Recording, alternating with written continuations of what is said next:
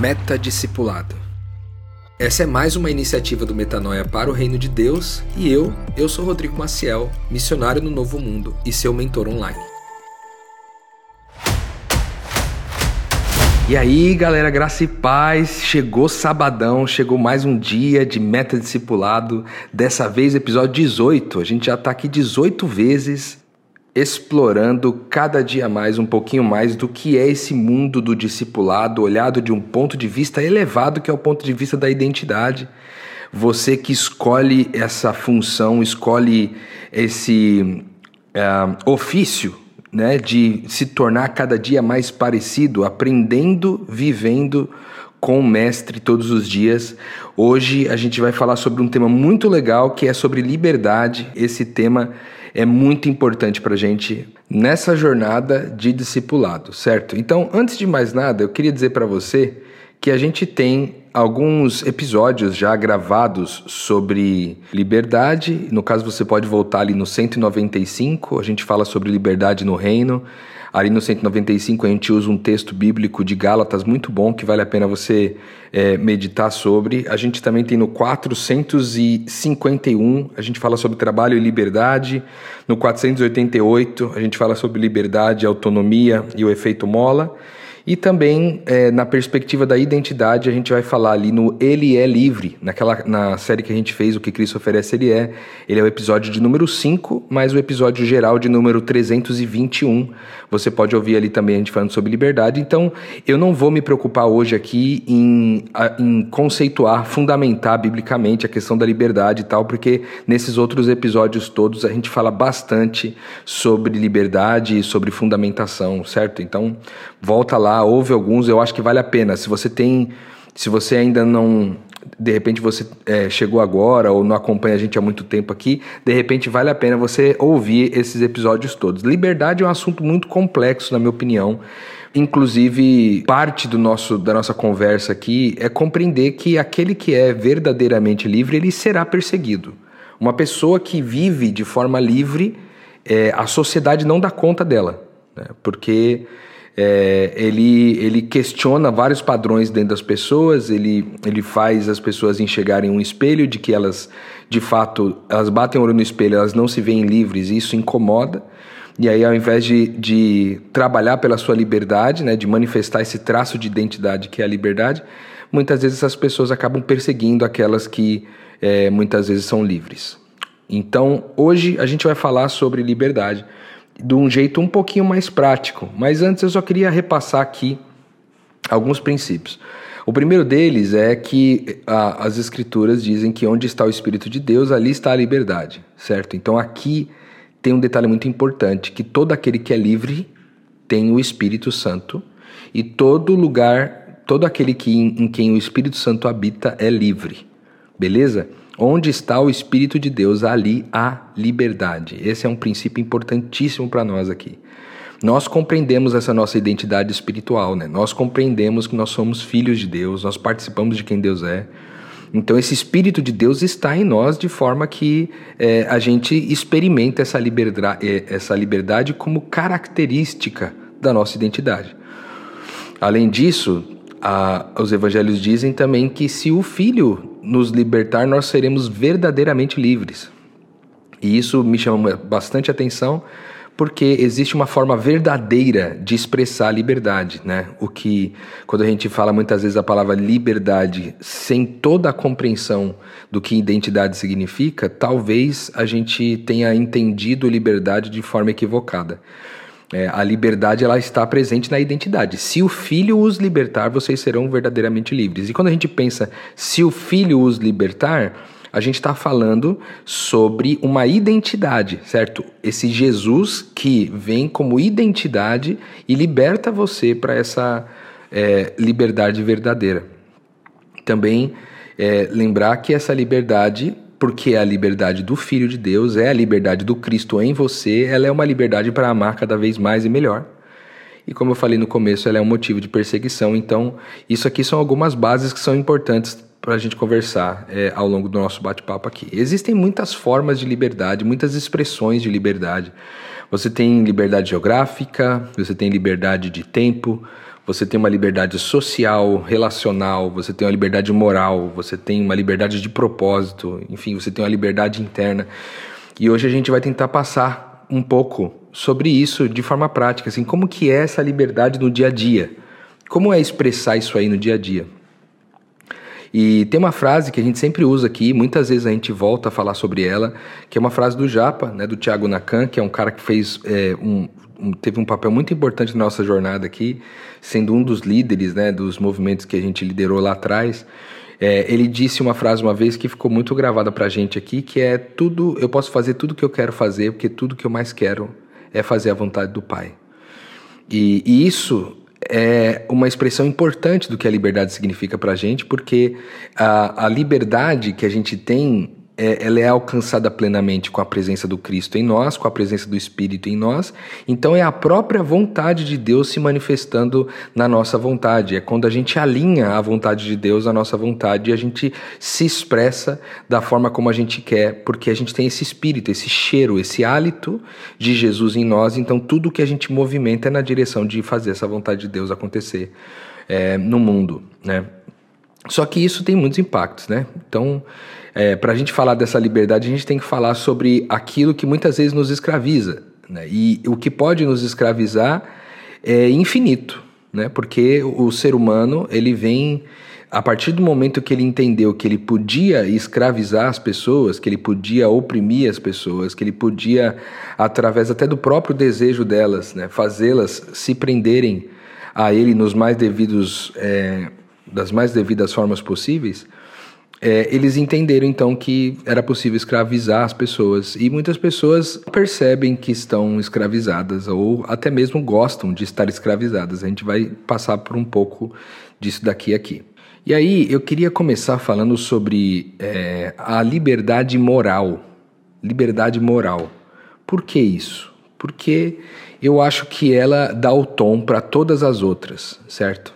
A liberdade moral é essa perspectiva da liberdade para se fazer aquilo que eventualmente é considerado certo ou considerado errado pela sociedade, pela religião, pela família ou pela, enfim, os microcosmos que você faz parte, né, sobre a sua tribo, etc. Então, aqui, quando a gente fala sobre certo e errado, a gente é, fala sobre moralidade, né? E isso muda de contexto para contexto. O que é errado num determinado contexto não é errado no outro contexto e assim vai, né? E aí normalmente as pessoas podem utilizar-se do texto bíblico para dizer que o texto bíblico diz aquilo que é errado de se fazer e diz o que é certo fazer.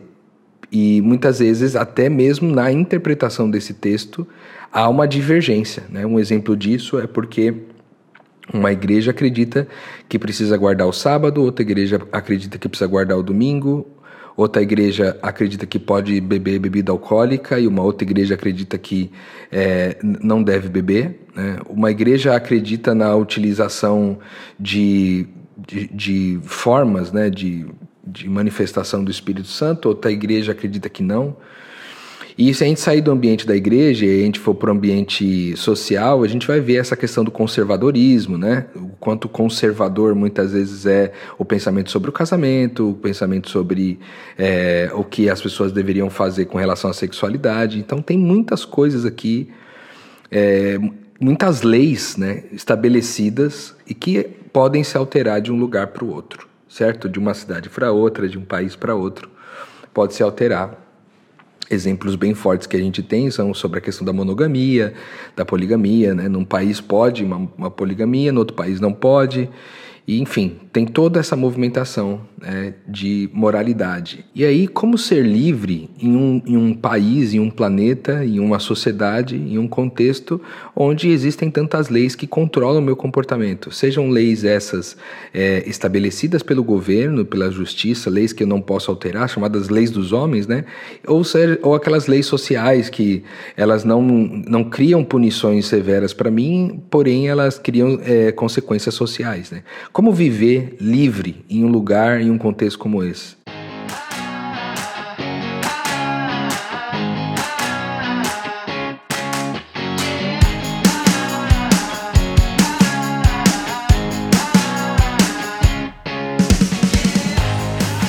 se a gente voltar, e aí é, é importante que para a gente compreender a liberdade moral, a gente precisa entender de onde ela vem, né?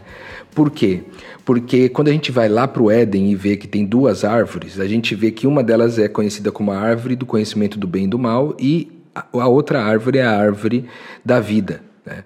E ali a árvore da vida eles tinham acesso e a vida eterna se manifestava na vida de Adão e Eva por conta da presença da, da, da, da árvore da vida.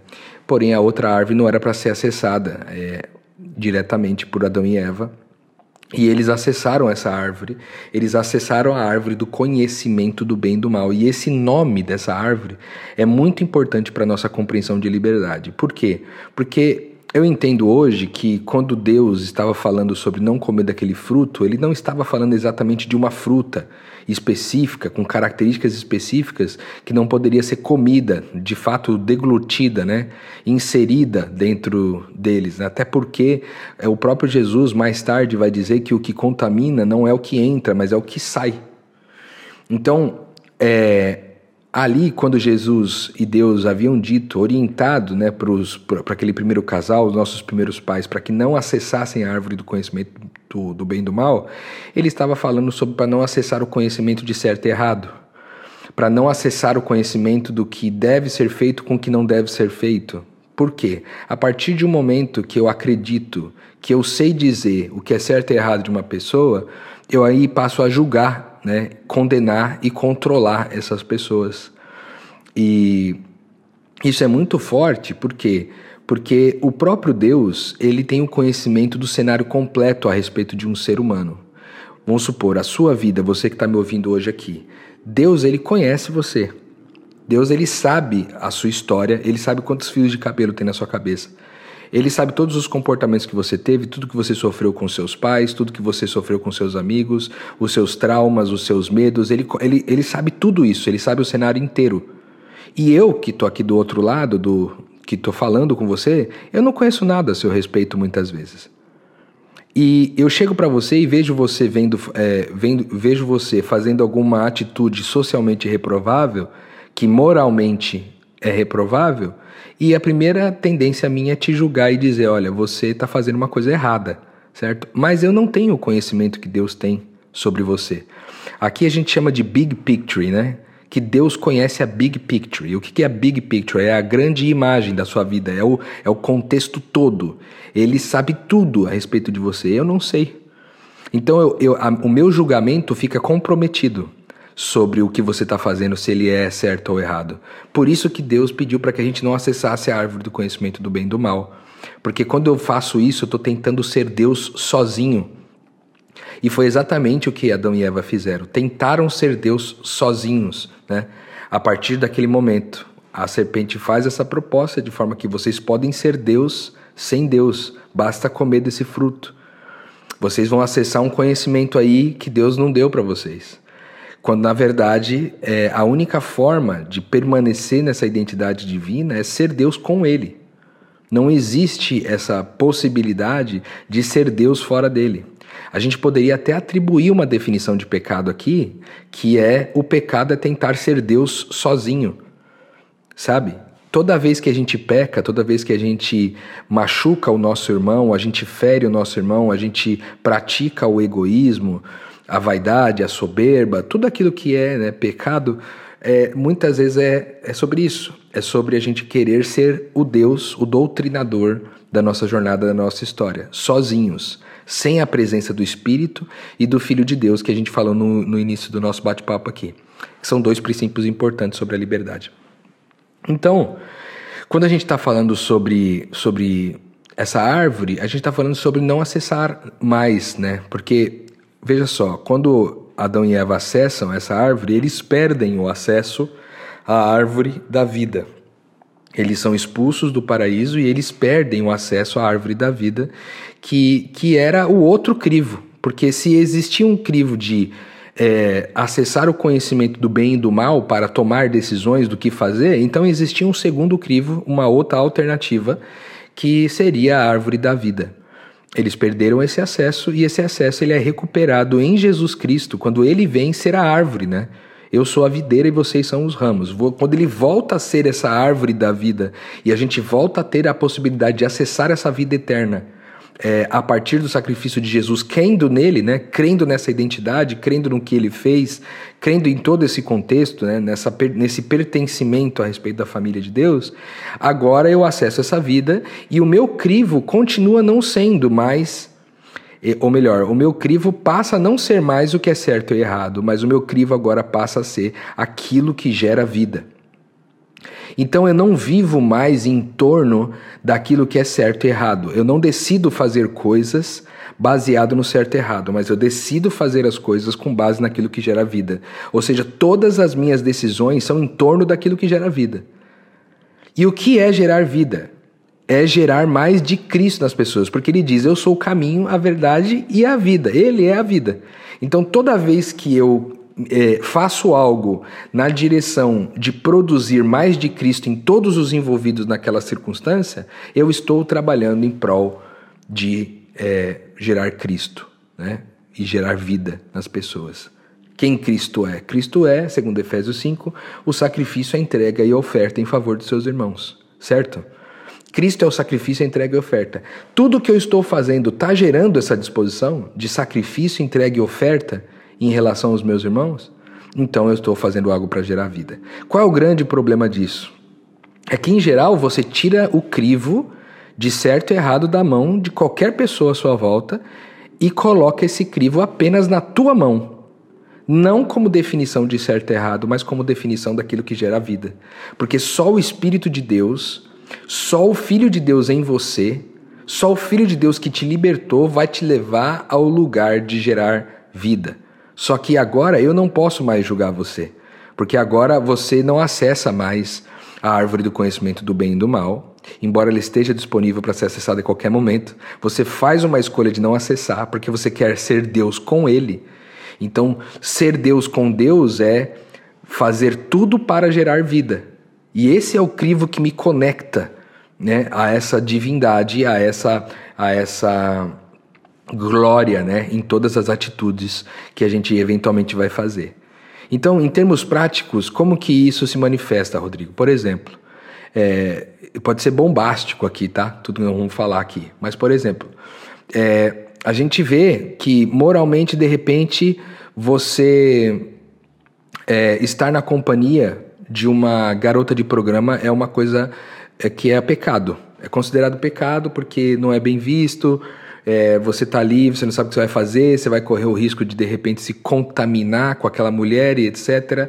Só que, cara, é, você tá ali para quê?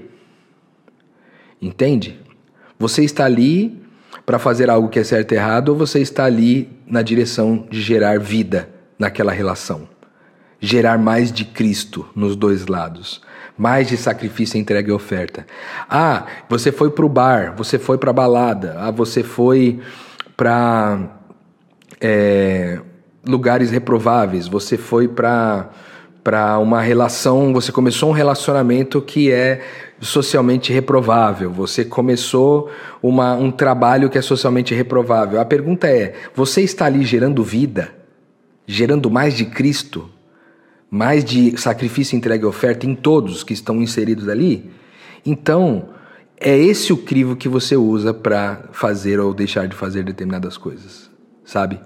É baseado naquilo que gera vida. E só porque você recebeu o Espírito de Deus, só porque você tem a vida em si mesmo, é porque você pode então manifestar essa vida para fora, certo? Todo aquele que creu em Deus tem a vida em si mesmo. Todo aquele que recebeu essa identidade tem a vida em si mesmo. Então pode atuar de forma livre. Certo? Agora, quando eu entendo então essa, essa aplicação do, da liberdade moral, isso vai ter muitas implicações, é claro, né? Vai ter muitas implicações, porque eu posso, por exemplo, encontrar eu, alguém. Eu vou dar um exemplo para vocês de uma coisa aqui que pode, pode gerar uma, uma polêmica gigantesca aqui, mas eu preciso falar.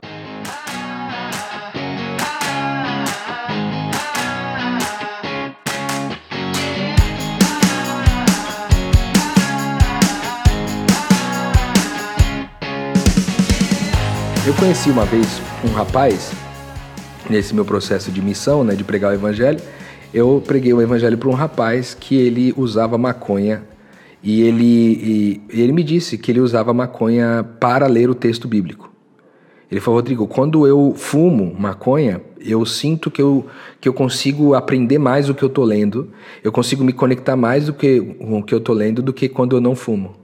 E aquilo, num primeiro momento, me chocou, né? Porque eu venho de uma, de uma estrutura religiosa um, bastante moralista e, e aquele assunto me surpreendeu. Eu nunca tinha ouvido que alguém fumava uma maconha para ficar na brisa para ler a Bíblia, né? E aí, ali minha religiosidade foi toda chamada para fora, né?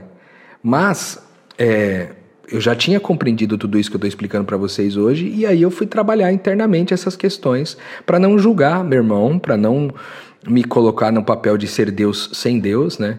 Eu, eu fui, cara, eu vou orar sobre isso, vou lidar com as minhas questões internas aqui. E, e aí, nas minhas conversas com ele, eu compreendi que ele entendia que ele gerava mais de Cristo nas pessoas, ele gerava mais de Cristo em si mesmo, enquanto ele fumava maconha para ler a Bíblia. E aí você diz assim, Rodrigo, isso é um absurdo. Isso é um absurdo. Eu também pensei isso no começo. Eu pensei que aquilo era um absurdo. Mas a verdade é que gera, naquele momento gera vida para ele e para as pessoas que estão em torno. Pode ser que não gere vida para sempre. Pode ser que gere vida naquele momento, naquele espaço. E tá tudo bem, sabe? Não quer dizer que porque ele fuma maconha para poder ler a Bíblia, eu então tenho a liberdade de fumar a minha a maconha para poder ler a Bíblia também. O, ali, o que é vi, gerar vida para o outro não necessariamente é gerar vida para mim, exatamente porque esse crivo saiu das mãos externas e agora veio para a mão interna, veio para mim mesmo. Sou eu que vou definir aqui o que, que gera vida e o que não gera, porque o Espírito me habita, o Espírito está em mim e é Ele quem vai me conduzir. Eu vivo pela fé, eu vivo pelo Espírito Santo, eu não vivo por outro motivo. Então é esse espírito que vai me conduzir a essas decisões. Aí você fala assim, mas Rodrigo, como que isso pode ser visto, por exemplo, em Jesus? A gente olha, por exemplo, Jesus descumprindo algumas regras é, para amar mais e melhor. Né? Você tinha uma regra de você não colher no sábado, era uma regra judaica que era, era construída a partir do entendimento da guarda do sábado. E ele não podia fazer colheita, né? não podia tirar nenhum, nenhuma colheita da terra no dia de sábado. Mas os discípulos estavam com fome e Jesus retirou aqueles, aquelas espigas e deu para os discípulos comerem. E ele gerou mais vida nos discípulos e em si mesmo, né? gerou mais de Cristo em todos que ele fizesse isso, ou que é, de alguma forma ele também curasse no sábado. Ele anda com prostitutas, ele fala bem dos, dos dos samaritanos, que eram pessoas que eram odiadas, ele, ele se porta na presença de pessoas que são reprováveis socialmente, é, e ele está sempre ali. Então, Jesus parece estar fazendo algo de errado, mas ele está na, na, num processo de produzir vida. Então, muitas vezes a gente vai ter ações questionáveis nesse, nessa direção. Né?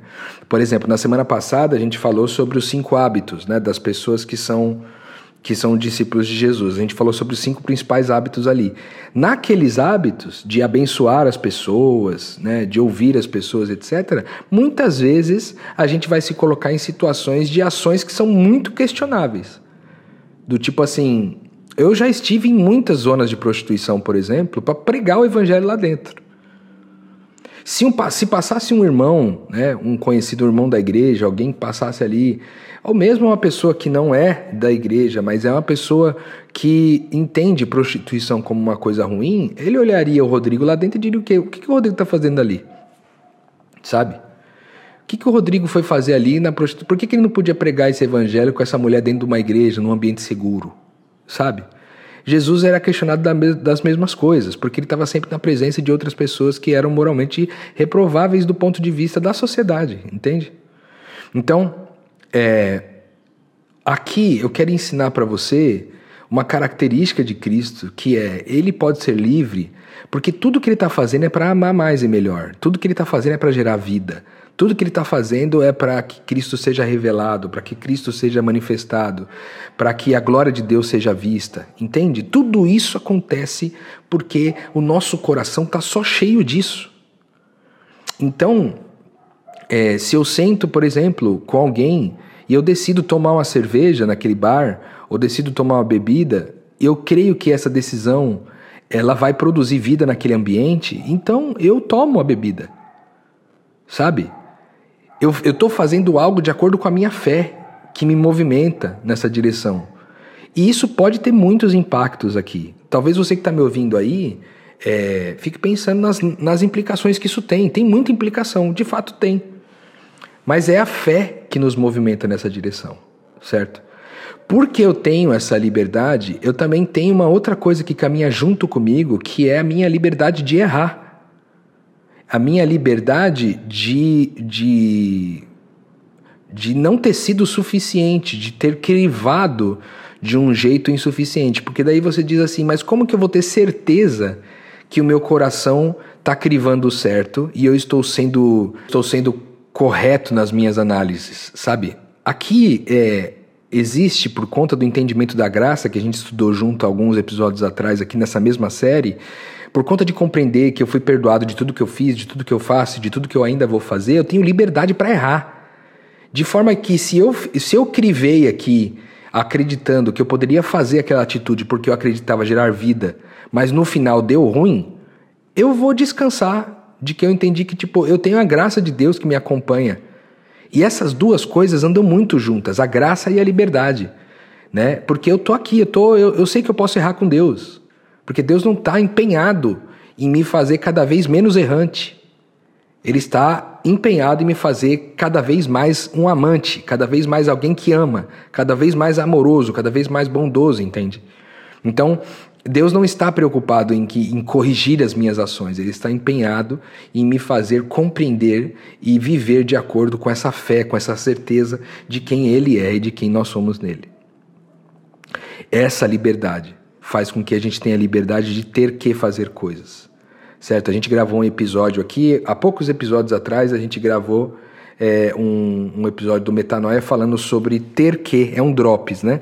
A gente gravou um drops ali, deixa eu ver qual drops foi. Foi o drops, olhando aqui, foi o drops de números 522, que a gente explora muito essa ideia de que no reino de Deus a gente não tem que nada. A gente não tem que nada. Porque eh, no reino de Deus é tudo sobre um privilégio, é tudo sobre participar de quem ele é, uma escolha voluntária de fazer determinadas coisas para revelar quem ele é. Certo? Então, nessa liberdade moral, a gente é livre do ter que, a gente é livre para poder errar e a gente é livre para poder fazer tudo que a gente quer fazer, porque tudo que a gente quer fazer é a vontade do Pai. Certo? Então, eu sou livre para desfrutar de um propósito, para viver de acordo com um propósito. Eu não sou obrigado muitas vezes a, a viver de acordo com algo que pague as minhas contas meramente. Eu posso caminhar na direção de encontrar o meu propósito, na certeza de que pode ser que o meu propósito não me torne rico, pode ser que o meu propósito não me faça uma pessoa é, milionária, mas ele será o lugar onde eu vou ter mais descanso e paz em viver mesmo que necessariamente não me produza riqueza o suficiente, certo? A gente vive numa geração do, do discurso do, do, da independência financeira muito forte e que muitas vezes isso se torna o propósito, você ser dependente, independente financeiramente, e não o propósito de vida daquela pessoa, porque todos nós temos o mesmo pro, propósito de revelar o Cristo, certo? O propósito é igual para todo mundo, mas as vocações podem ser diferentes, né? e a gente tem liberdade para escolher. Né? Em qual direção a gente vai seguir? E por isso tem o lance é, do trabalho, né? Tem também o lance de como que eu sou livre, como que eu manifesto essa liberdade no meu trabalho. Será que eu sou livre mesmo? Né? No meu trabalho, a gente está sempre falando aqui sobre talvez o, o, oposto né, de ser livre seja é, a questão do, do, do, controle do comportamento. E o trabalho, o ambiente de trabalho, é um dos lugares onde o comportamento da gente é mais controlado. Né? A gente tem a hora de entrar, a hora de sair, a gente tem compromissos que a gente estabeleceu ali, etc. A gente tem é, um dress code, né? aquilo que a gente eventualmente vai ter que usar de roupa, a gente vai ter é, dinâmicas, né? tipo posicionamentos, valores né? de cada uma dessas empresas, e essas empresas querem controlar o nosso comportamento, porque quanto mais elas controlarem a gente, mais elas teoricamente vão na direção dos seus próprios resultados. Só que aí eu quero dar um exemplo para você sobre a questão do gerar vida versus o certo e errado. Qual é o certo? é chegar na empresa no horário combinado. Eu combinei 8 e meia da manhã com o chefe, eu vou chegar 8 e meia da manhã com o chefe. Tá bom, só que você está no metrô a caminho disso daí alguém sofre um acidente. E você creu que você ajudar na solução daquele acidente ou no, no acompanhamento das vítimas e coisas do tipo vai gerar vida naquele ambiente lá. E aí, só que isso vai fazer com que você chegue atrasado no trabalho. E aí, eu socorro a pessoa e chego atrasado no trabalho ou eu não socorro a pessoa?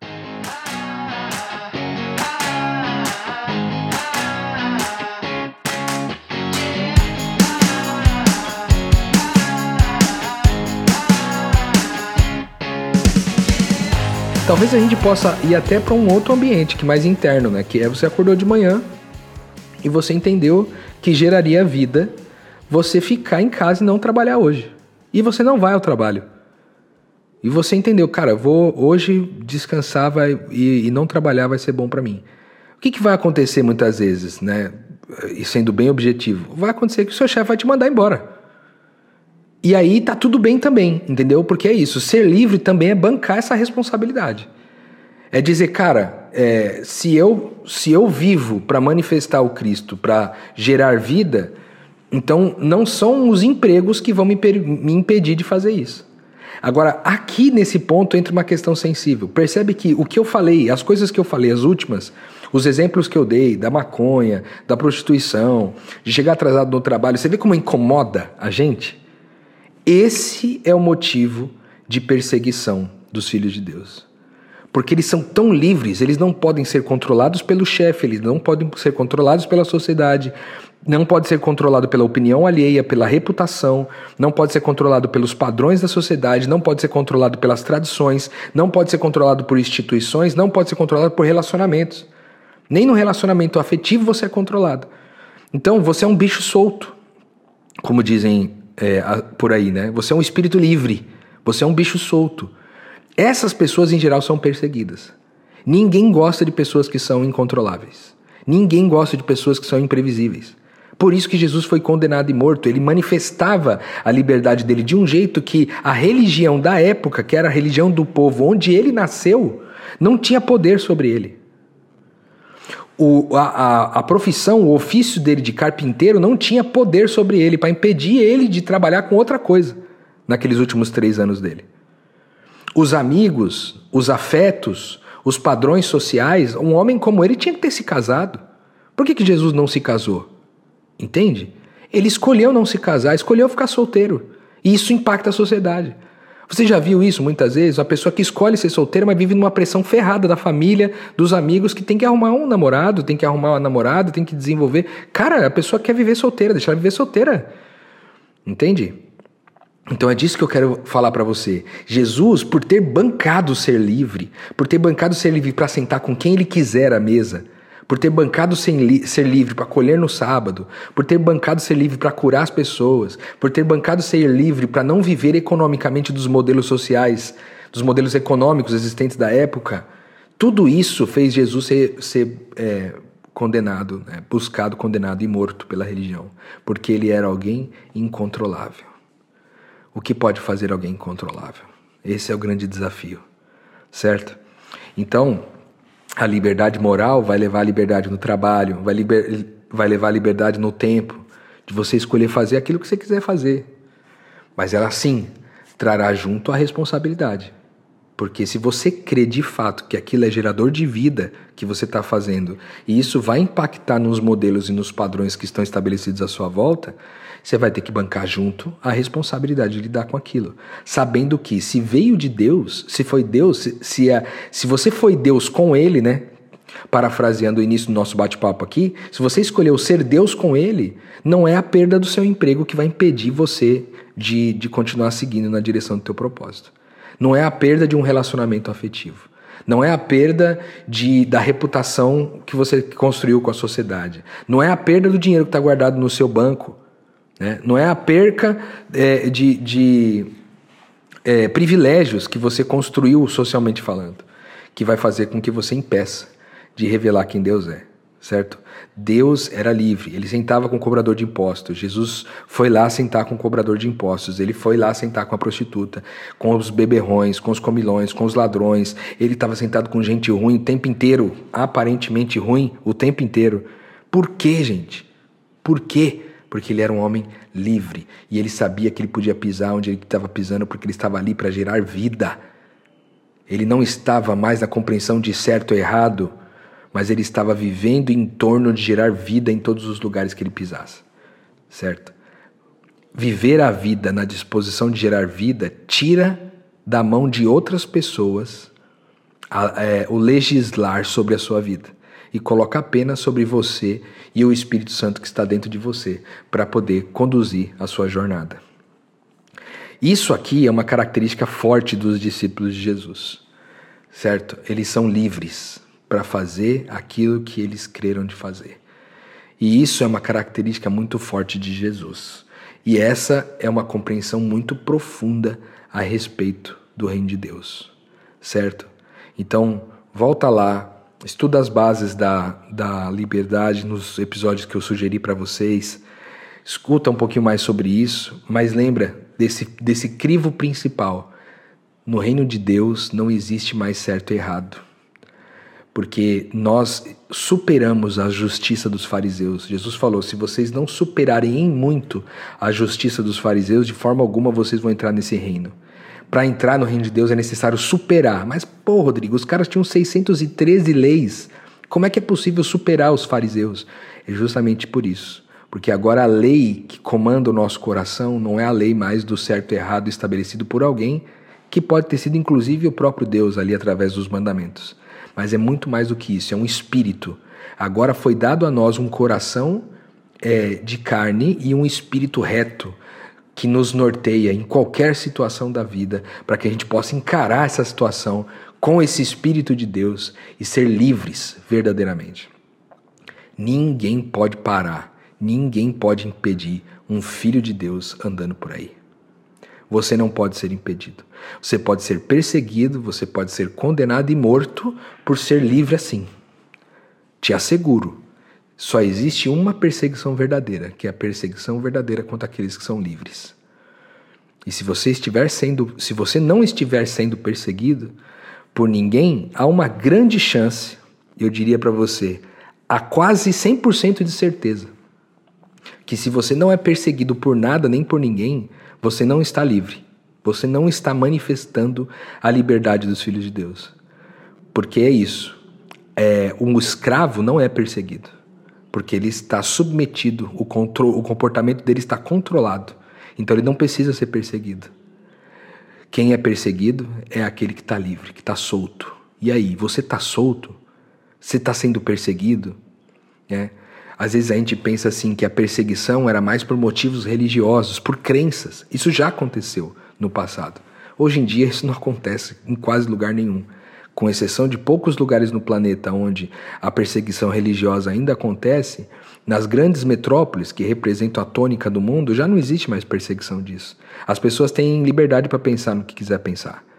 Agora, liberdade para ser livre, inclusive nas grandes metrópoles, a gente encontra essa perseguição certo?